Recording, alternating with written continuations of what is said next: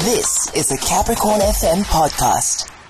It's 11 minutes after 7 on Capricorn FM, Limpopo Sada Frequency. Tupac Shakur.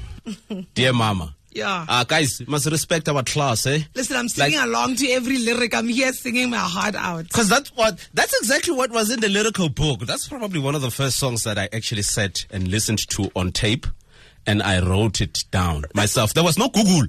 You could not go and search for the lyrics. So you had to figure out by yourself what all this English means. You know, the other day I was chilling at home because my unemployed roommate said to me, Dad, can you please get us Disney Plus? And I'm like, oh, okay, cool. So I'm thinking Disney, I'm thinking cartoons and stuff. You know what I mean? Oh, yeah, yeah, yeah. And boom, I'm sitting there and just browsing through Uh-huh.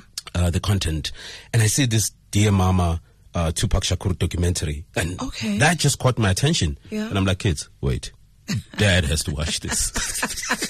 I'm like, Dad has to watch this. You and your old school self, but that, that sounds, it sounds interesting. Yeah, I mean, It's very interesting. Look, I, I, I know that we don't have enough time right now, Mm-hmm. um, so maybe we can move the conversation to later. Maybe let's say around 8:20. We'll speak to our producer to make time for us. No, please don't put anything there. For you said uh, Disney Plus, ne? Disney Plus, yes, ma'am. It's basically a documentary miniseries directed by Allen Hughes. So it's about Tupac Shakur and his mother, Afeni Shakur, and Yeah. the events in their lives. And it teaches you so much about the guy. You, I thought I knew stuff about Tupac, guys, but hey, I don't. After watching that docu, Oh I God, don't. I'm That's what I realized. So it speaks about, you know, the relationship that they had and why the relationship was the way that it was. Wow.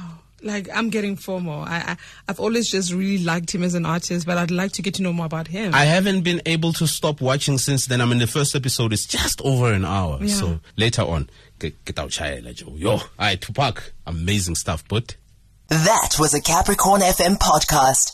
For more podcasts, visit capricornfm.co.za.